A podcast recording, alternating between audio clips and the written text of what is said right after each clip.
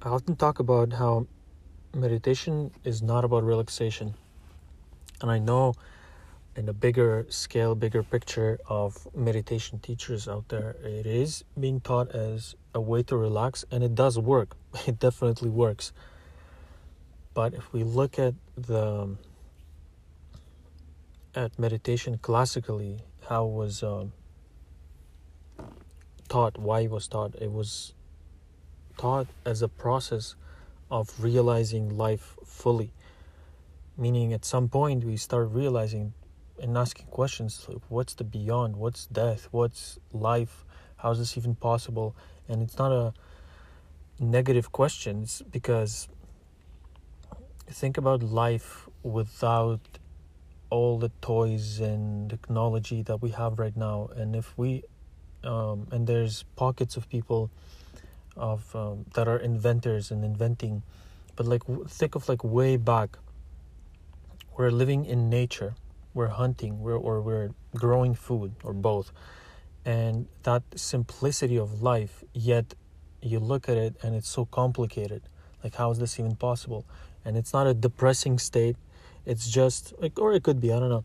Or but it doesn't have to be a depressing state. It could be seeing it could be seeing suffering um, life and death and and war and you begin questioning life. But i'm not saying that it and again like i like i come back to this a lot that it doesn't have to be a negative state of questioning even though that there we can see the problem and suffering. But imagine again without technology without instagram without all these tools and gadgets. We are living a simple life, and it's not necessarily about relaxation.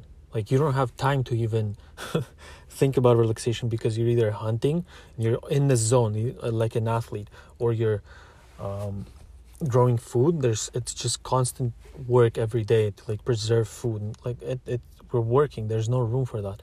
So again and i've said that before so you, you either do that or you go to a, a cave and meditate or you find the balance of doing that with with that con- meditative contemplation.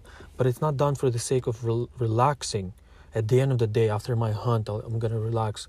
Nowadays we like maybe yeah we have more room we have more freedom in that sense yeah.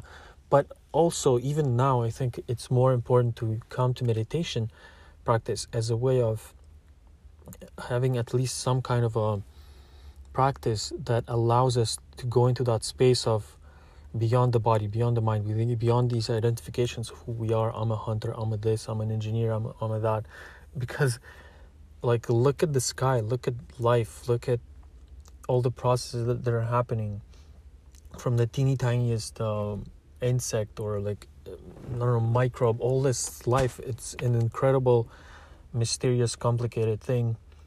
And for us to just go about life, doing our work, job, and not contemplate about those things, and especially beyond contemplation, especially having a direct personal experience of a certain uh, perception shift, mental shift, change, and perceiving life uh, beyond the the five senses that we have I think we have to work to, towards that. So it, it's a matter of living fully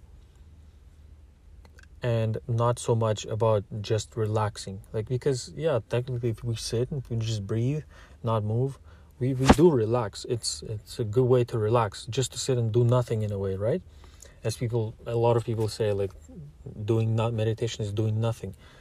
But there's an element of doing nothing, but there's another bigger element. If we have that focus and have that concentration, one point in this, then